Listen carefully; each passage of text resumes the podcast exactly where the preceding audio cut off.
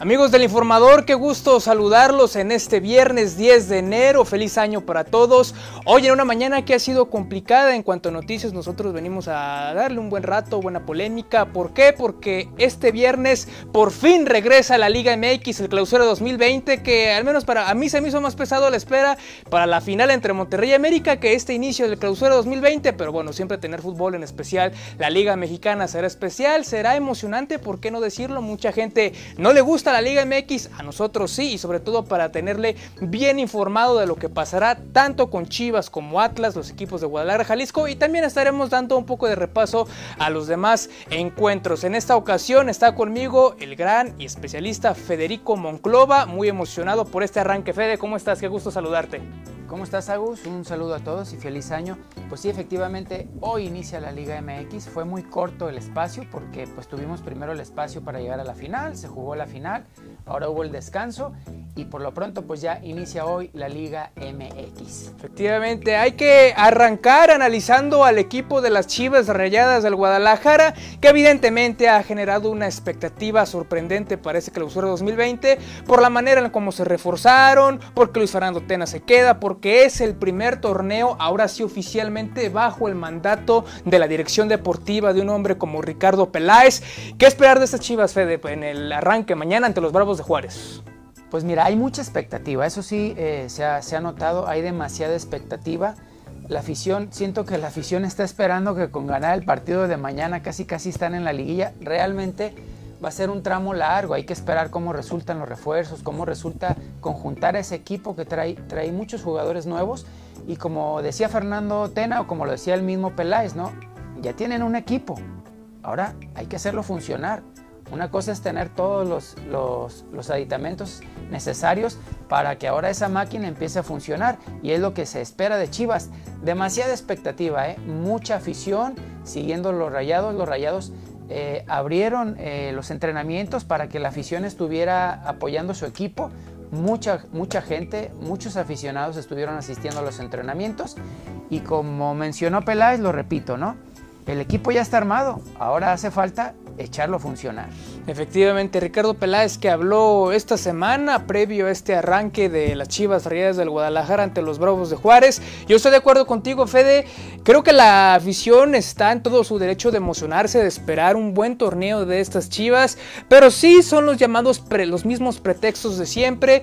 La, adaptación, el tema de que Luis Fernando Tena puede encontrar ese once ideal, ese problema agradable, vamos a llamarlo así, pero vamos a escuchar las palabras primero presidente deportivo Ricardo Peláez, que precisamente habla y le manda ese mensaje a la afición de calma, ya tenemos los refuerzos, habrá que esperar cómo funcionamos, entre otros temas, supera la América, la salida del, de la salida de Alan Pulido también, que todavía sigue generando algunos comentarios de esto y más habló Ricardo Peláez.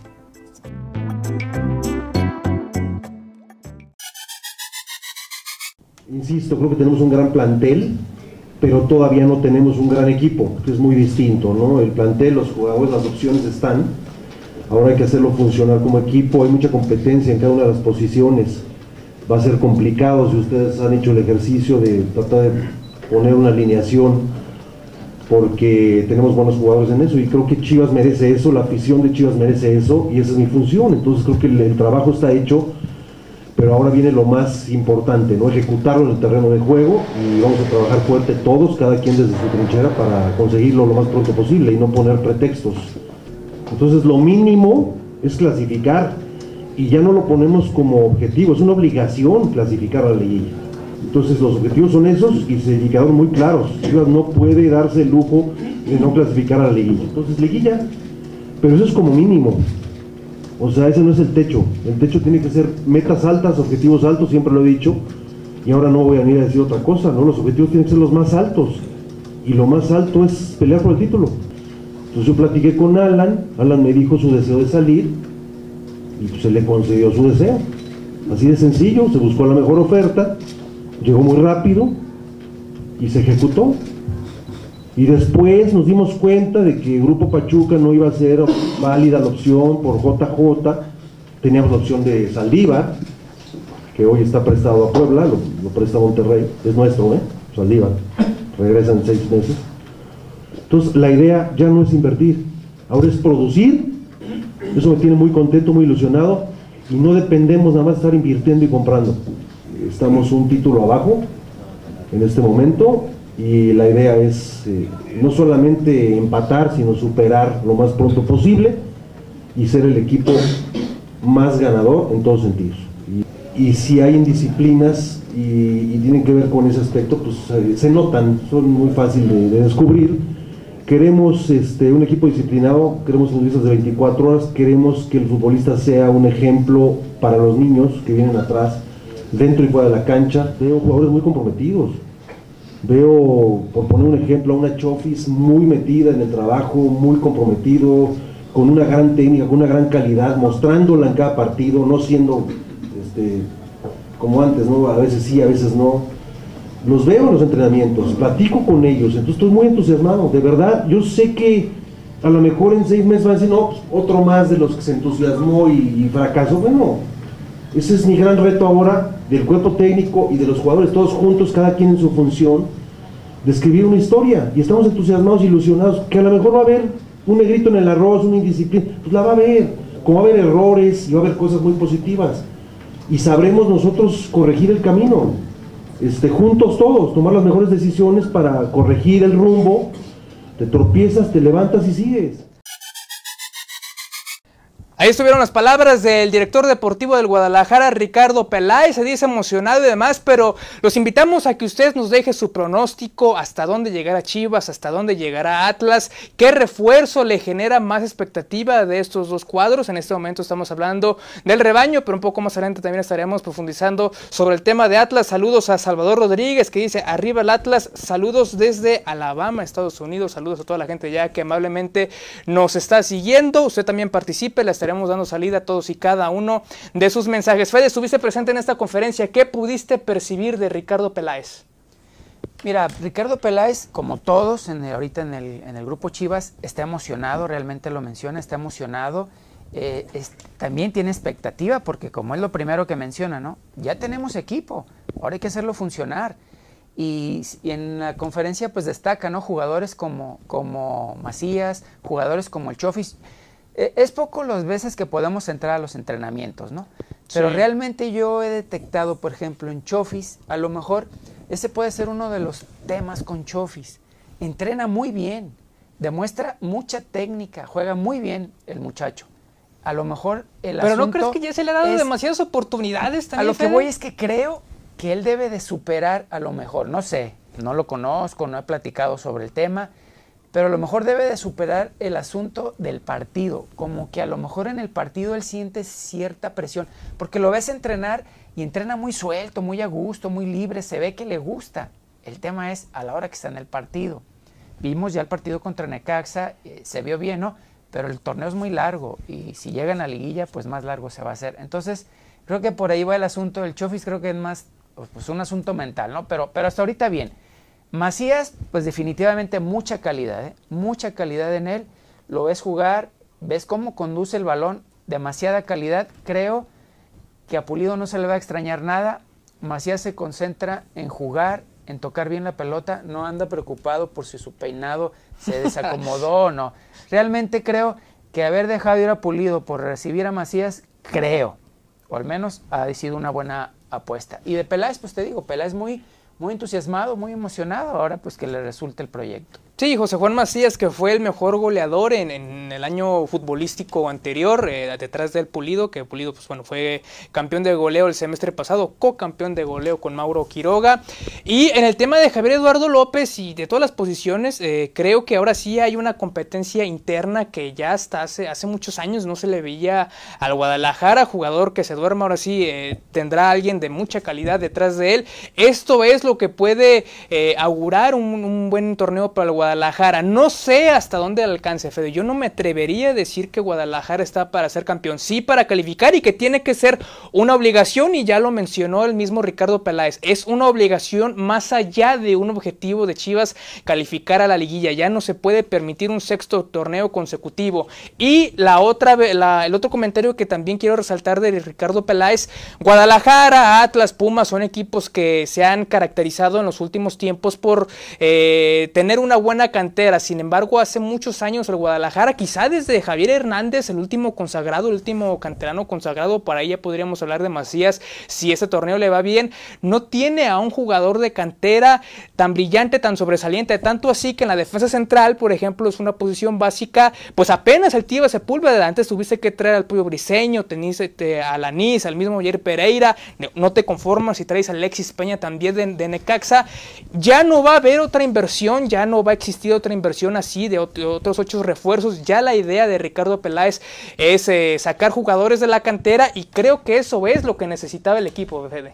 Si te fijas en la defensa de Chivas, eh, permea puros jugadores de fuera. Sí. No hay canteranos.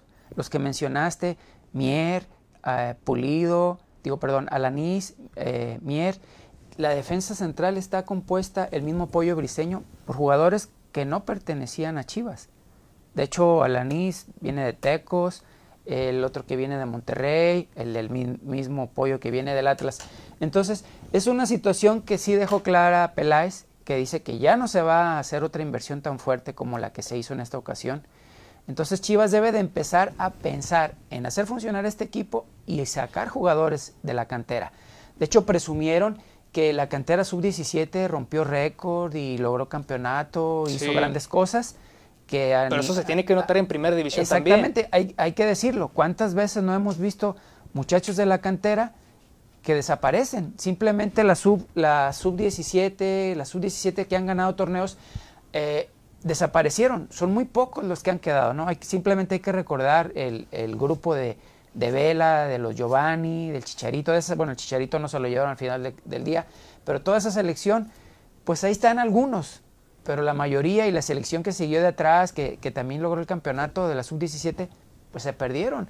Entonces, sí definitivamente Chivas está muy entusiasmado, no solo con este proyecto, los nuevos jugadores, sino también con jugadores de la cantera que, como te digo, presumieron que sacaron muchos puntos y que ahora están listos para seguir adelante. Otro tema que también me, llama la atención es que, bueno, no me llama la atención, pero sí otro tema que, hay que mencionar es que Tena está muy contento con el, con el hecho, y ya lo mencionabas, de que tiene muchos, muchos jugadores que, va a poder utilizar. ¿Por qué? Porque va a haber una competencia interna muy grande. Tienen, ahora sí tienen banca, lo que muchos años careció Chivas, ¿no? Ahora sí tienen banca. Sí, ya decía Isaac Brizola también en la semana que el equipo no se va a preocupar, que no va a haber caras largas, que entre todos ellos se van a apoyar y esperan que no haya eh, pues resentimiento de algunos, porque incluso algunos jugadores tendrán que ir no solo a la banca, sino algunos tendrán que ir directamente a la, tribuna. A la tribuna vemos imágenes de la gente. Chivas eh, ha abierto al aficionado algunos entrenamientos en este fin de año, en estas vacaciones. Ahí se puede notar el reflejo de que la afición está contenta. No es tan difícil, no era tan difícil. Estas imágenes pocas veces se habían visto en los últimos tiempos porque los resultados eran pobres, porque la inversión tampoco era tan llamativa y ahora pues bueno, el aficionado está eh, ilusionado. Ya escuchamos lo que dijo Ricardo Peláez, que ah, le manda mensaje a la visión de que hay que guardar la calma, pero vamos a escuchar al aficionado precisamente de su propia voz, qué es lo que piensa, qué es lo que espera de estas chivas para este clausura 2020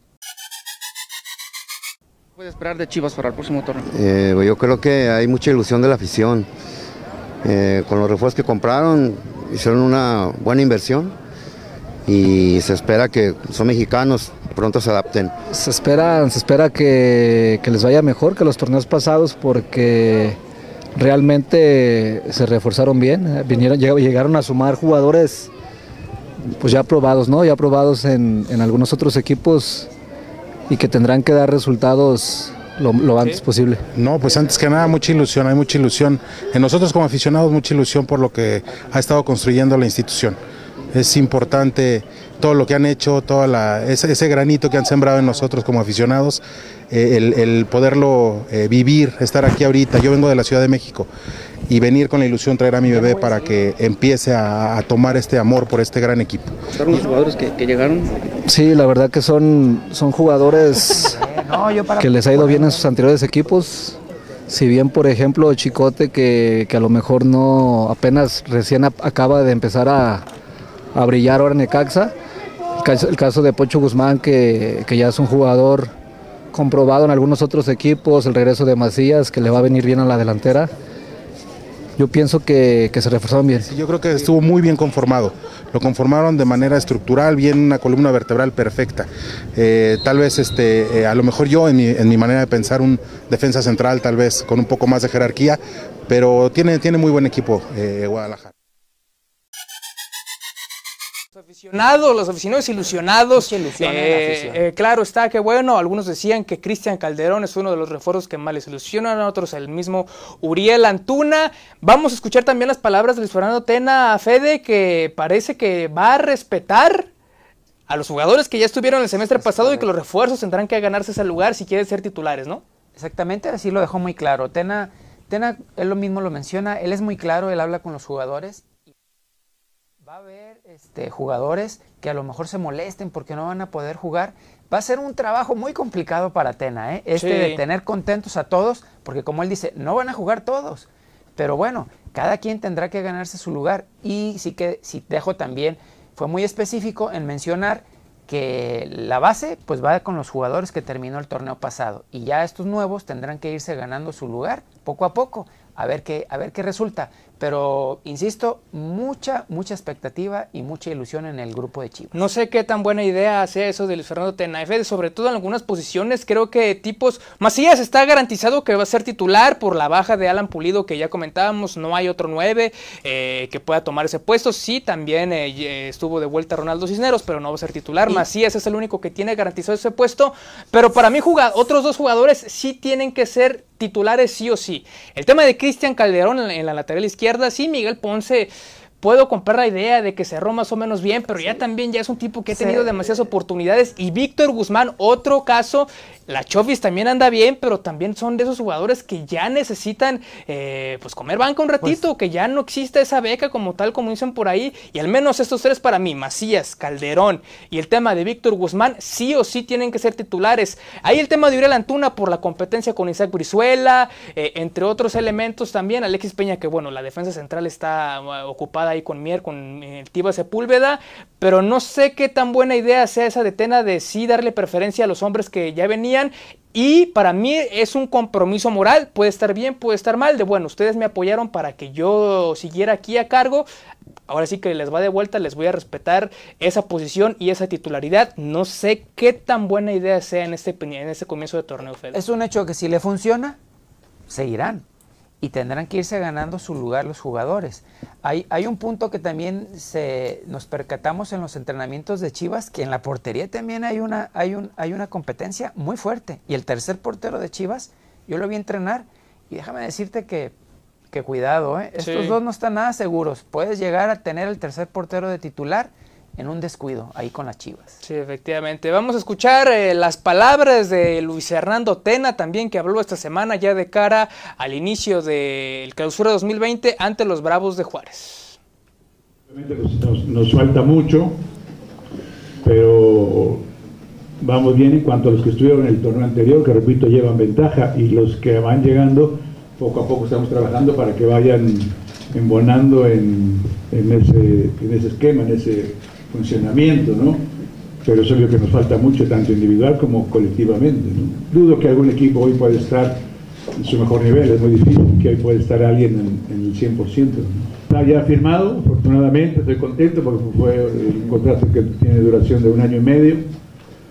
Ojalá pueda, pueda llegar y, extenderlo, sabemos cómo es la vida de, de los técnicos, pero muy contento, es, es un año y medio, y, pero con la mentalidad de poder durar eh, mucho tiempo más y poder dejar eh, huella, ¿no? Por poder dejar algo y se deja y se deja huella solo ganando algo, ¿no? No me dijeron nada, pero yo las entiendo muy bien y, y la que yo me pongo es que el equipo juegue bien al fútbol y que juegue al 100% de, de su capacidad, que le agrade al público, por ejemplo. Tenemos un estadio precioso, tenemos en la mente el, que esté lleno en, en cada partido. Por supuesto que gane, pues es finalmente lo que nuestra gente quiere. Ahí estuvieron las palabras de Luis Fernando Tena, año y medio de contrato, lo reveló, lo dura el año y medio, Fede, o no?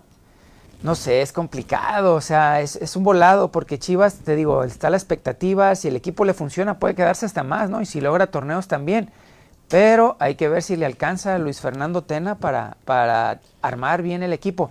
Luis Fernando Tena ha demostrado, ¿no? ya fue campeón con el Morelia, fue campeón con, con la Olímpica. Con Entonces, Cruz Azul, el último técnico que hizo fue campeón a técnico, Cruz Azul. Fue, fue el campeón con el técnico, de, diciendo técnico de Cruz Azul, fue campeón. Entonces, pues. el tiene técnico que ha hecho ¿no? jugar Es bien a la Chofis también. El También es un técnico mérito. que está haciendo jugar bien a la Chofis. Entonces, pues, ¿por qué no? Hay que darle su voto de confianza, ¿no? A Luis Fernando Tena. Sí, habrá que esperar. Mañana el Guadalajara debuta en el Clausura 2020 enfrentando a los Bravos de Juárez en punto de las 7 de la noche. Nosotros les estaremos llevando los, cada uno de los incidentes de este encuentro antes, durante y después para que usted se mantenga bien informado a través de todas las plataformas del informador. Los aficionados del Atlas no se enojen, no se desesperen. Vámonos de lleno para platicar de los rojinegros del Atlas que como cada año, como cada torneo también la ilusión existe de romper esa mala racha de títulos, la sequía también ya de liguillas que también se ha prolongado, se ha prolongado con los equipos rojinegro, con el equipo rojinegro.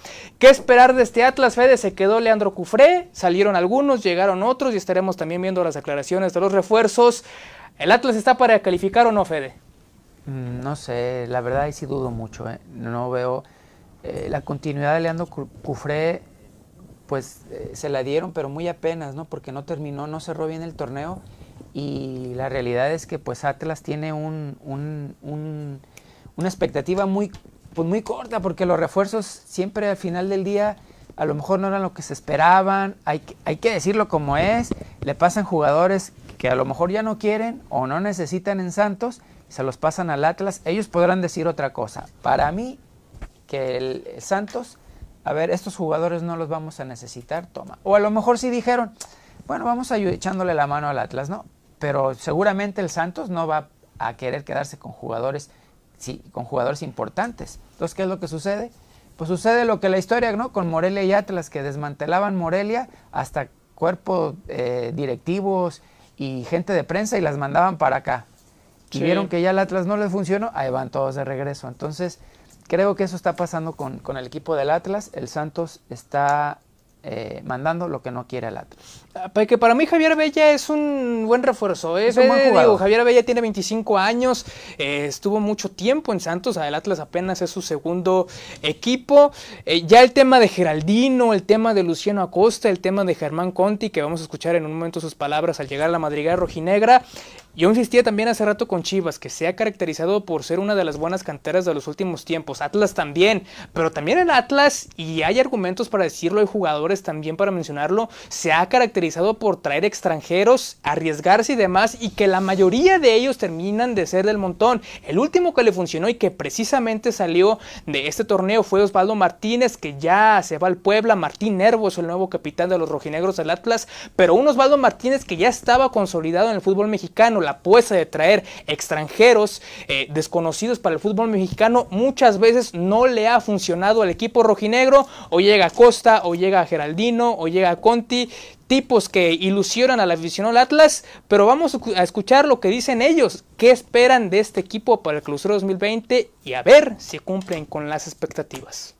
Un reto y un gran reto en, en mi carrera, vengo un equipo de mucha tradición, que tiene bueno, más de 100 años en el, en el fútbol mexicano y bueno, estoy muy, muy contento de, de poder llegar a este, a este nuevo reto en mi carrera. no es presión, es un reto, un desafío. Que la gente se ilusione con mí, conmigo es, es una gota de confianza que, le da a uno mismo para, para poder devolverle ese cariño y afecto que, tan pronto me lo dieron. Eh, espero poder demostrarlo partido a partido y, y darle una alegría a la gente. Me ha tocado también estar en, en Colón y en Benfica, que tienen aficiones muy grandes, muy pasionales, que se vive mucho el, el día a día, el partido a partido.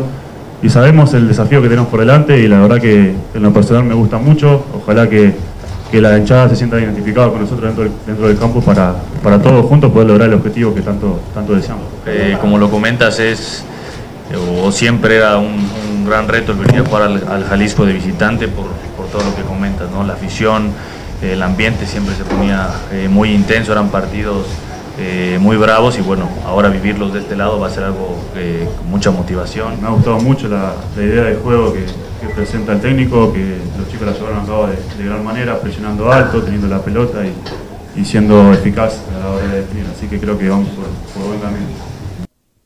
El mismo discurso de siempre en la madriguera, llegamos a un equipo grande, sabemos la exigencia y demás. Es el mismo discurso Todos que venimos escuchando grandes. desde hace años. Lo más destacado de esta conferencia fue el tema de Luciano Acosta, que decía que hace seis meses tuvo la oportunidad de ir al Paris Saint Germain con Neymar y con Mbappé.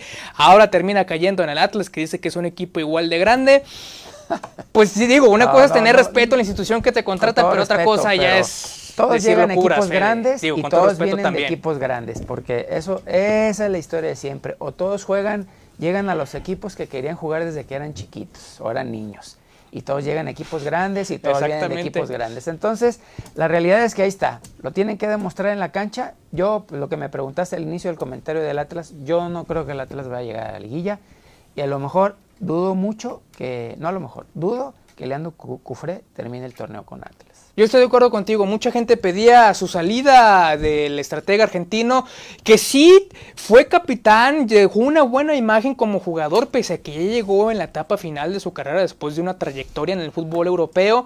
Después es auxiliar, pasa por equipos como Santos, donde fue campeón con el mismo Cruz Azul, allá con Tomás Boy. Pero que sea técnico de Atlas no le ha correspondido bien el torneo pasado. Me atrevo a decir que algunos resultados positivos, algunas victorias, eh, lo sacó con esa suerte que también se necesita en el fútbol, pero más allá de eso no tenía un buen juego.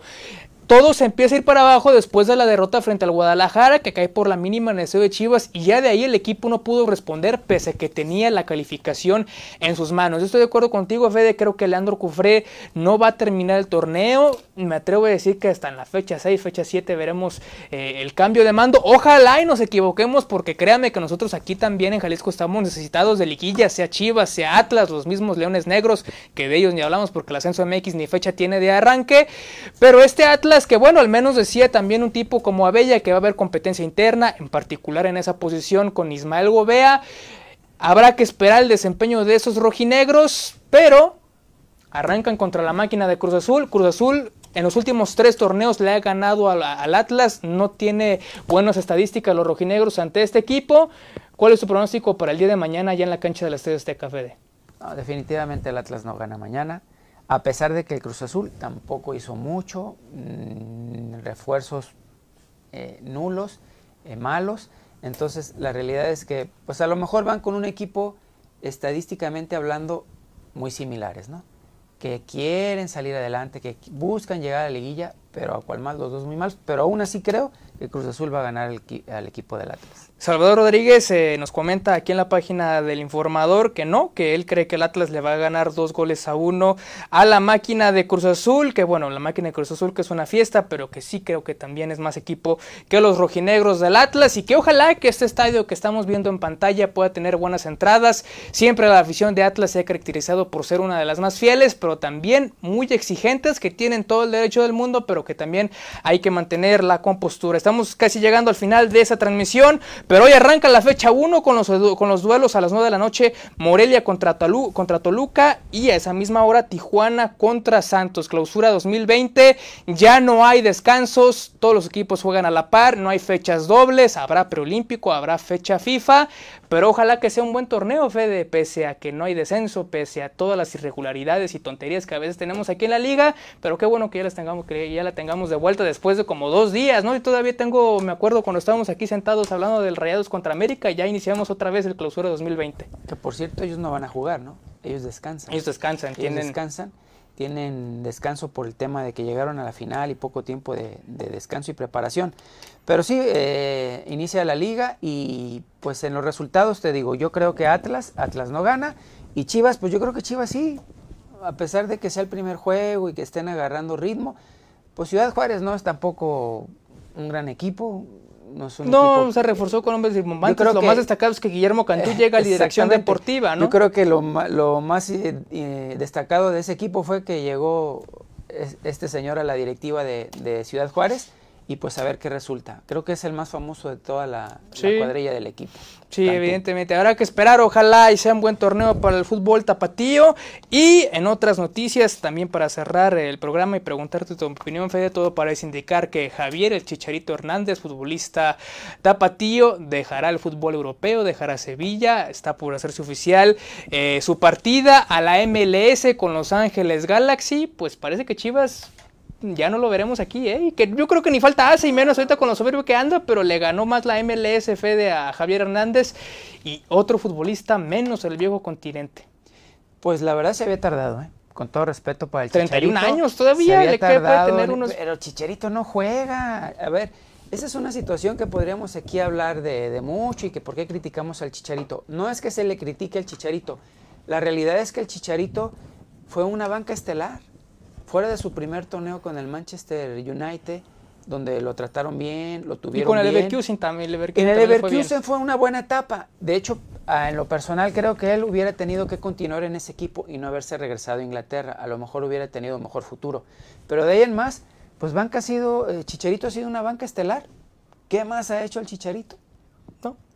Futbolísticamente hablando, a lo Sí. mejor sí, muchos logros, pero futbolísticamente hablando, fuera de ser la banca estelar de los equipos donde estuvo, el gol que metió al Atlético de Madrid cuando estuvo en el Real Madrid, que los hizo calificar a la siguiente ronda, aún así, al partido siguiente fue banca, entonces, pues qué, ¿qué más De podemos hablar del. Chicharito? Sí. Banca eterna y creo que se había tardado en irse a la MLS porque desde hace a lo mejor un año podría estar ganando muy, muy buenos dólares. Efectivamente, de acuerdo contigo. Gracias, Fede, por tu participación en este programa. Gracias a usted que nos estuvo siguiendo. Mañana Chivas y Atlas hace su debut en el Clausura 2020. Aquí tendremos minuto a minuto, detalles en el estadio, antes, durante y después. Habrá que Chivas es local, para que esté el pendiente de todas las plataformas del informador, del impreso, por supuesto, para que se mantenga bien informado y de todo el Clausura 2020 y de todo lo que acontece en nuestro país. Mi nombre es Agustín Jiménez, le agradecemos el favor de su atención. Siga bien informado aquí en el Informador.